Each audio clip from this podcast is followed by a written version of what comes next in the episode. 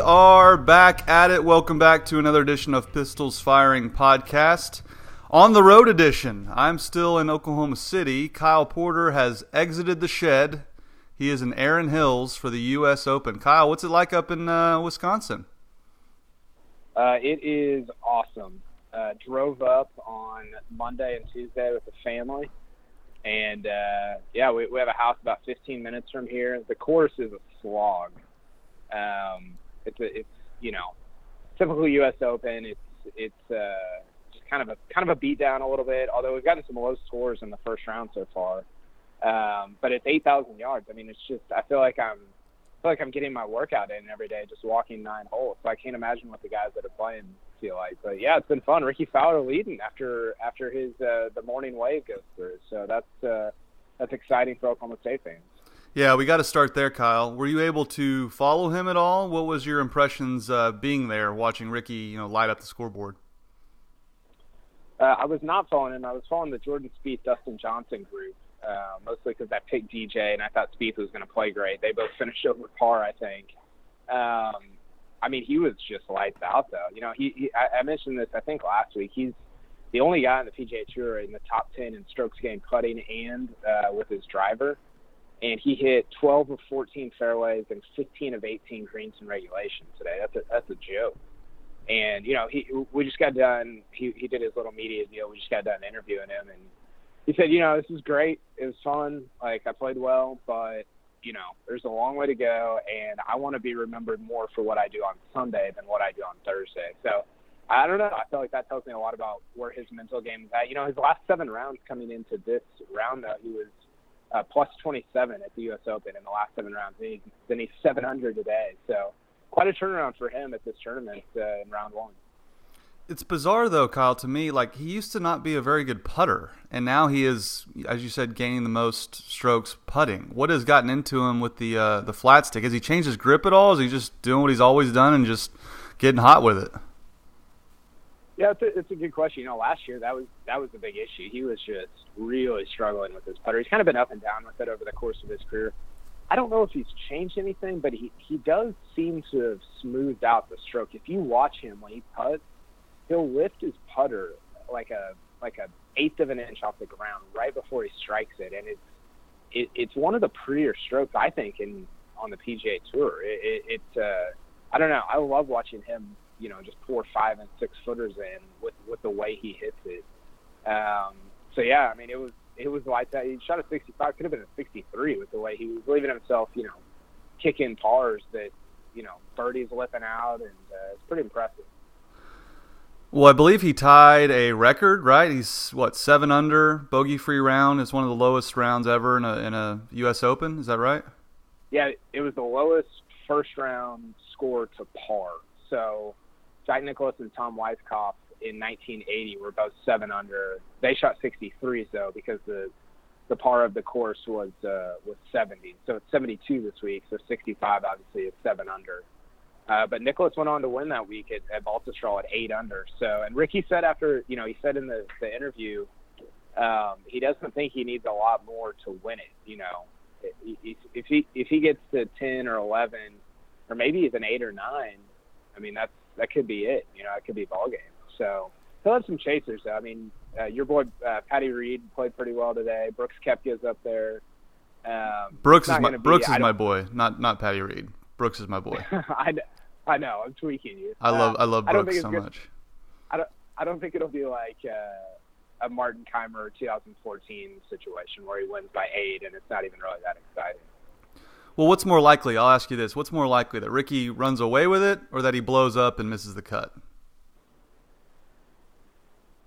Uh, that he runs away with it. He's not gonna. I don't. Well, maybe maybe not miss the cut, but the fact maybe he squanders it and doesn't finish in the top ten. What's more likely that yeah, he run, yeah, runs that, away with it yeah, or a non-top ten?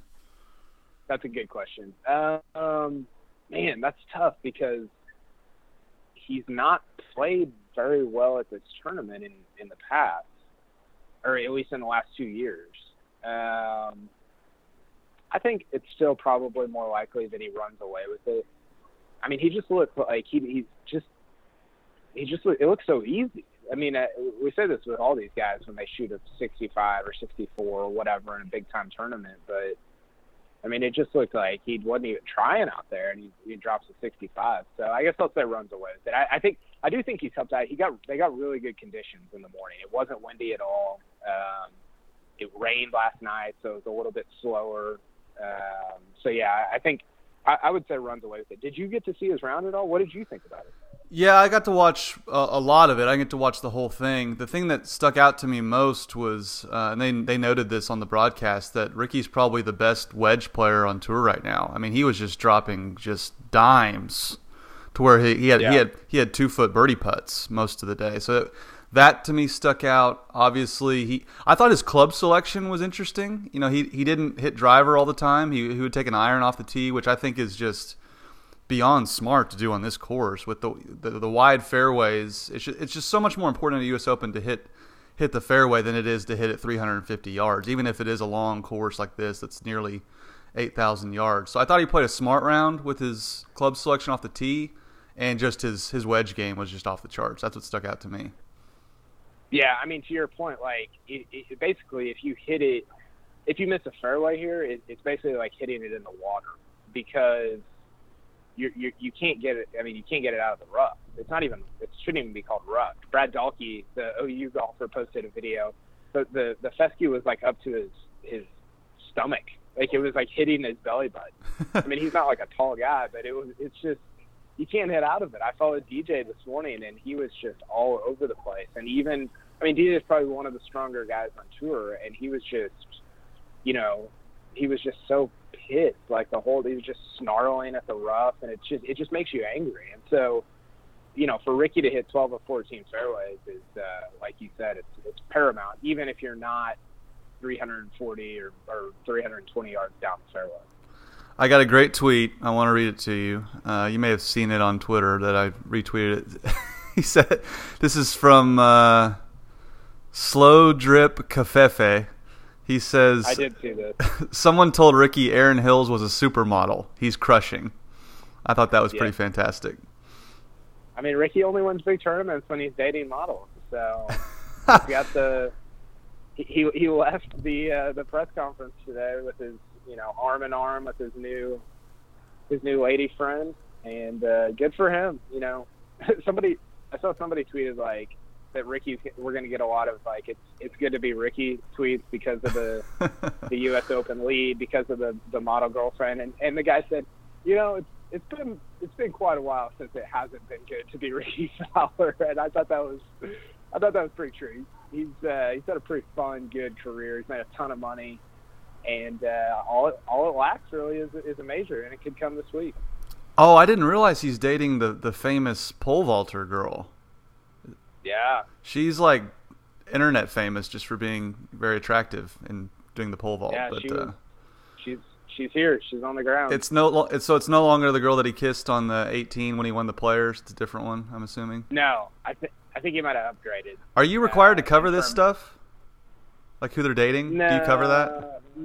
No, I mean unless it's like Tiger or I don't know, like unless they get married. But now he. uh, Yeah, I've heard good things about this girl in terms of her. The other girl was kind of, I don't know. There's some questions, but Yeah. I, I think this one's a little, a little classier. Well- Well, before we wrap it up, talking about Rickie and moving on to Mike Gundy, just the one concern I would have with Rickie is, and this is what he's done uh, several times. I think he might have done this at the Masters, where he's in position, and then on the weekend he just has like a two or three hole stretch where he just makes double or triple. He just he seems real streaky that way. So that would be my one concern with him winning it all. But I, do, Yeah. I is, is that a concern for you as well? Yeah, yeah, it is, and and I agree with you. I think the difference is, you know, he contended at the Masters, and to your point, it was really just because he hit good wedges and putted out of his mind. He didn't hit it well, and the difference is he now he's hitting it well. You know, he, he hit it really good at Memorial a couple weeks ago when he finished second. I look back, he hit 80% of his fairways at Memorial, which is a just an absurd number. Like eh, if you hit over, I don't know, if you're hitting it as long as Rickie and you hit over 60, that's pretty good to hit 80 is a joke, and he had 83 percent or 86 percent today at 12 or 14. So uh, if he keeps doing that, he is going to run away with it. Um, so yeah, to me, it's it's it's a concern, but it's not as much of a concern as it was at the Masters, just because I, I feel like he has more confidence with his driver and with his irons right now. Yeah, I agree. Last, last thing, I was at a golf shop today looking looking for a new bag, and uh, I overheard one of the guys that works there, and I thought he made a great point. I was just eavesdropping a little bit. Some guy was like, "Is Rickie in the lead?" And he's like, "Yeah." And the guy was like, he he gave him that tired narrative of that Rickie's like the best to not win a major, which just drives me crazy. Like as if the, as if it's like easy to win it, you know. And the guy, the, yeah. the guy, the guy that worked there said he just kind of like scoffed at him and said like it's it's just a matter of time. Like you talk to, you hear Phil Mickelson, and he says he's like by far the best player on the practice rounds. Like it's just like it's gonna happen. Like the guy just like didn't even like give it a second thought that Rickie was gonna win a major. Like that's how how good he really is, and just how how tired those narratives can be when it comes to golf. Yeah, I think a lot of people think that. Rickie was actually asked that today after his round, and he said, you know, that I find that a, to be a compliment because there's so many good guys out here that haven't won a major. I mean, come on, like Jason Day has one, Dustin Johnson has one. I mean, it, yeah. it's it's really, really, really hard to win a major championship, and um, but yeah, it, it it is a matter of time for him. I think it'll be one of the opens, whether it's U.S. or British. I don't know, but uh, I'm wondering how you're going to feel after uh, after Rory clips him this afternoon with the 64. Yeah, I just saw a shot of Rory on the uh, the tee box. He's got a good solid 81 in him, 82 maybe today, and he's just going to keep making you look bad. Did you pick him to win this again? No, I had an even worse pick this week. I had DJ. Yeah, I didn't want to pick DJ in my pool, but I did just because I was terrified he would shoot 61 every round. but uh, yeah, I'm, I'm Rory. Rory is no threat. I'm on record uh, Thursday at, at 2 p.m. Rory is no threat to win the U.S. Open. So that's how confident I, I am. He's not going to contend. I, I don't I don't think he's going to win this week either. He'll uh, he'll backdoor he'll backdoor top ten. That'll get you all fired up, and we'll add to the, the little resume that you post when you post your top golfers for the week. Like he's been top 10 three of the past four U.S. Opens. He's played awesome. Nah, he just kind of backdoors his way in when the pressure's off. uh, let's get uh, let's let's talk about this real quick. Let's get to this week's uniform review brought to you by Chris's University Spirit, your one-stop cowboy shop on Campus Corner and be sure to shop online at chrisuniversityspirit.com. I want a full fledged Rickie Fowler scripting breakdown for Thursday. He was in blue, bright blue pants and a. Uh, oh, sorry, I just dropped my phone. He was in uh, bright blue pants, a, uh, a striped, just a hideous striped Puma shirt. Uh, I want I want your full full breakdown on the Fowler uni. I think you're going to be disappointed in me. Like I didn't even like bat an eye. I didn't even give it a second thought. It looked like when I think of what Rickie Fowler would be wearing at a golf tournament, like that's what I envision. Besides, obviously, yeah, the Sunday kind of, orange. He's kind of normalized terrible clothing. um, I didn't think it was so that bad. You're Get, just used to it now. Yeah, like it's just you know if you see something all the time, it just doesn't really register. Um, nah, I, I, it, it's still it he, he, at least had a collar. It's better than that European polo stuff Nike's putting out there. Yes, yes, it is. Most of the time. I mean, I just, just Rory looks like he's going to Sunday school. do away with the weird stripes on the on the Puma shirts. Like, just give me like, I love the pants. The pants are great. Just the the striping is just, I don't know. It's not doing him any favors. Yeah, like he made a splash initially with like the just insane. Like I'm looking at it right now. That the striping wasn't too ludicrous. It looks yeah, pretty. It looks pretty, pretty generic, actually. I mean, I, I think Fowler. I think Fowler's one of the best dressed guys on tour. I don't mind the hats. Like if you want to wear a crazy hat, whatever. Like he, he's his hats are good. Um, but one of the best dressed guys on tour when he doesn't when he wears like plain colored clothing, like when it's just like a a solid top and solid bottom. Like I think he I think he works the colors well. His belts are good. His shoes are good. Just just the stripes on the shirt. Well, you're gonna like tomorrow. I'm looking at Friday's scripting. It's just a white hat with a navy bill, navy shirt, white pants, white shoes. It's very very plain. Yeah. He's yeah, he's man. trying to. I, like I think he's trying to simplify things. Now Saturday is an atrocity. Like you're not gonna like Saturday's shirt. is it that gray and orange hat again? No, it's gray and white hat, but like the polo is like I can't even begin to describe it. It's like four giant horizontal stripes with like diagonal lines going through them. It's it's not good. And then Sunday, Sunday he's just wearing a white and orange hat, plain white shirt, orange pants, and white shoes. So he's he's really good. He's really toned down the Sunday look as well. Oh my gosh! I just saw the Saturday. That is not good. Yeah, that's. Oh my. That gosh. might be when he makes What triple we- three straight holes. That looks like an optical illusion. Yeah, it's it looks like a shirt from like 1983 that Puma discontinued. Another Bugle Boy special. Yeah, that's a that's a bugle boy, all right. That's not it's not good at all. But that that looks like a couple triples to me.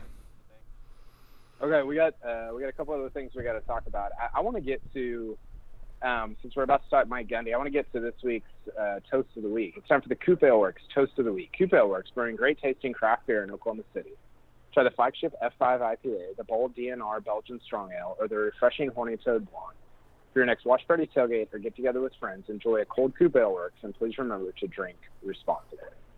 Uh, I'm going to toast Carson. I'm going to toast a Vader to Mike Gundy for uh, basically receiving a lifetime contract from Oklahoma State.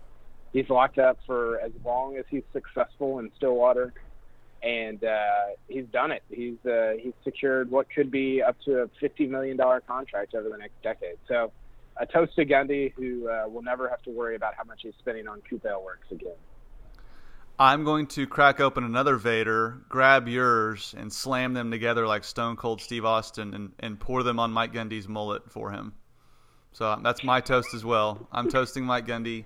I called it. I tweeted it. It was the summer of Gundy. He he made the mullet great again. He successfully hunted poisonous snakes. He He outlasted. Stoops. He outlasted Bob Stoops. He outlasted Mike Holder, and he just got paid. So what a what a summer for Mike Gundy. My goodness. I mean, he, kudos to him for not take, taking his ball and going home whenever him and Holder were at odds and going to Tennessee or whatever. He stuck it out. Now he's being rewarded, and I am curious, Kyle. So I want to crack crack your Vader with mine and and and just pour it all over that mullet. That's that's my toast as well. That that's the Stones Cold Steve Austin. I thought that was the Kevin Durant. No, he forgot to open his. He was the kid that didn't party in high school and got to a college party and didn't have any idea what he was doing. Yeah, that was that might have been me as well. Um, just what, what was your reaction when you first saw the news that Mike Gundy was locked up to a five-year deal uh, and and beyond, basically, uh, starting at, at 4.2 a year? Well, my first thought was that's Chad Weiberg's music. Like Chad Weiberg came in with the, with the olive branch and really got this done. They hammered it out fairly quickly after he arrived in Stillwater. I mean, I don't think that's a coincidence. I don't think it's a coincidence that Mike Holder we're hearing will will be gone in a, a couple months, if not you know by the end of the summer. Uh, so that was my first instinct, and then also the, you mentioned the, the lifetime contract aspect of this is bizarre as far as when will it end? Is it just when Mike Gundy says it ends? Is it when he doesn't meet a certain criteria? That will be fascinating when we learn those details. Yeah, I agree. I think the language in the contract is coming out. I believe Kyle Fredrickson reported it's coming out at the beginning of next week.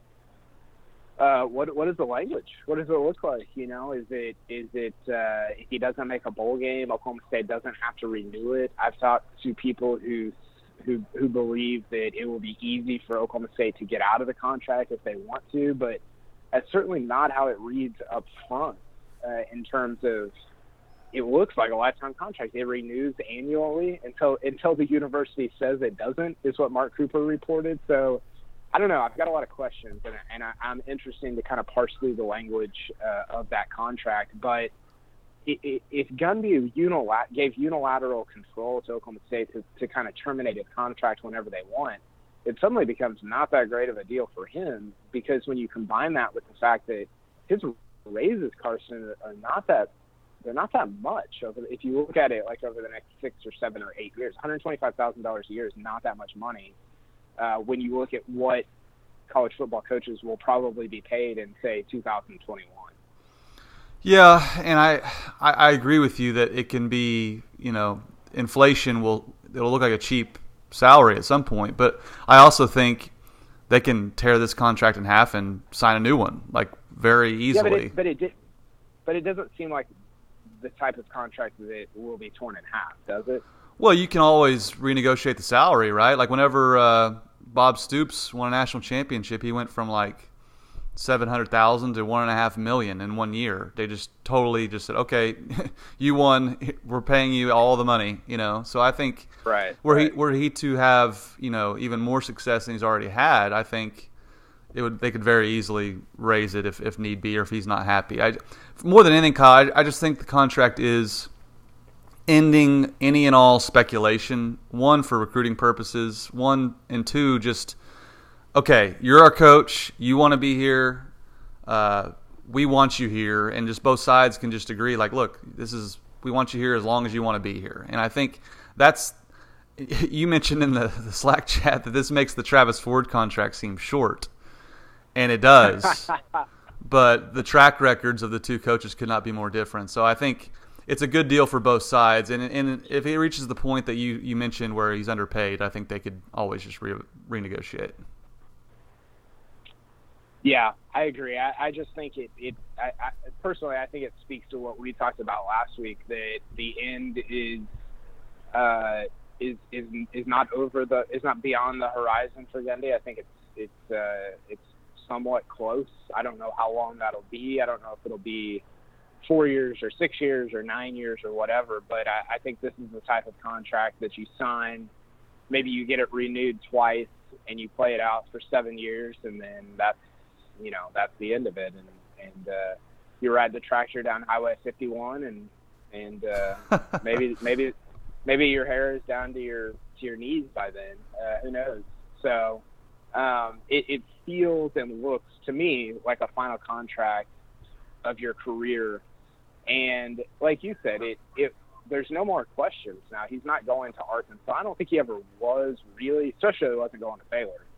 Um but yeah, this is this is going to be how he goes out eventually, and, and that's a great thing for Oklahoma State fans, and I think for the university. Yeah, and it's it's silly it, it, reached that point, but it's good to have it behind them. And man, if you just look at it, like we mentioned, Bob Stoops retiring, like we all think Lincoln Riley's a good coach, but you and I talked about it last podcast. Like, there's no way he can be as good as Bob Stoops. So the window for the next five six years for Mike Gundy is is open. Now we have to wait and see how good Tom Herman will be at Texas, obviously, but other than you know Mike Gundy's the most established, winningest coach in the Big 12 now. Alongside, I guess I guess you could put Gary Patterson in that conversation, but but TCU hasn't hasn't won at the level OSU has for as long a period of time. So I mean, the window's open, Kyle. Like if you're an Oklahoma State fan, man, you got to be looking at Mike Gundy signed up.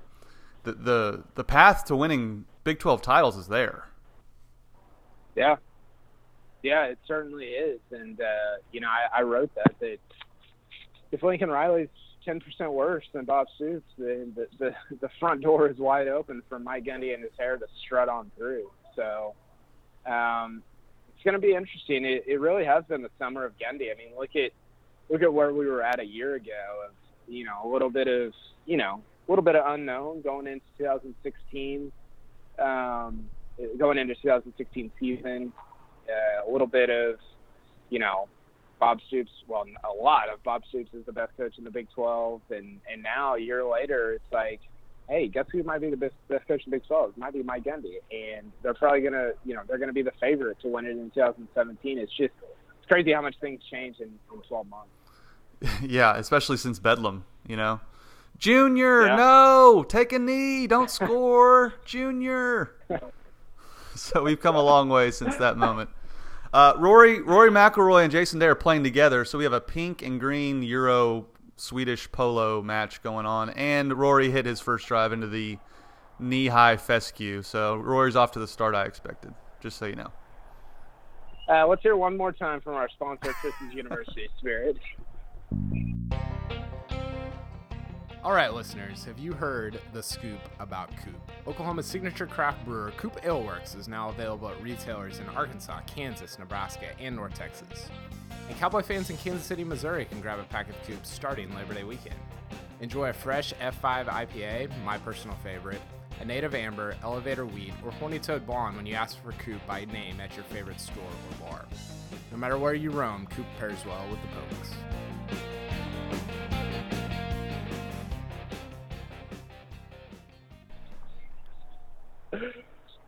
Okay, Carson. Uh, um, what do we need? What do we need to touch on to wrap up? Oh, I think we've we've hit everything. Um, you know, you're, when when do you get back from Erin Hills? Um, I'm not sure. Good question. We are uh, going to Chicago with the family on Monday, Tuesday. Uh, so we're going to sample some of the, the pizza they have to offer, go see Lake Michigan, maybe go down to the Navy Pier. Excited about that. Um, and then I'm going to Houston to see the fam. So I think we get back to to uh, to Dallas in about ten days. Nice. Yeah, so kind of a two week vacay, well, working vacation with the with the kids with the fam. So I'm bringing my kids out tomorrow. They're big Jordan Spieth fans. Okay, they like Spieth. They don't like Rickie. Yeah, they, I'm tr- I'm trying to feed them Rickie and Rory, but they just keep going back to Spieth. Well, kids like winners. Like they're all they're all Steph Curry fans now, Warriors fans. So if Rickie wins, they might become Rickie fans. I bet you're gonna make a Rory joke there. Oh no, I mean he's no one no one wants to support a Northern Irishman, you know. You got to go American. Uh, you're the worst. You are the worst. Um, Someone's got to Yeah, talk you down off that Rory ledge, you know. Your- Your no laying up buddies won't do it, so I got to. yeah. Well, hey, it's, Um, good luck in the car. Uh, I, I recommend Gino's East Pizza in Chicago. That was my favorite. Everyone loves Giordano's Okay. as well. So Gino's East, Okay. Giordano's. Lou, Lou Malnati's is also, also a good one. So those three you can't yeah, go I've wrong. Heard of that? Yeah, yeah, yeah. That's sweet. I'm excited. Uh, appreciate you accommodating my uh, my setup here, and uh, hope everybody enjoys the U.S. Open the rest of the week. Yeah, enjoy the tournament, and uh, hopefully Rickie Fowler can, can bring it on home. We'll, we'll talk to you when you uh, emerge from the car on the road trip. Okay, talk to you later, Carson.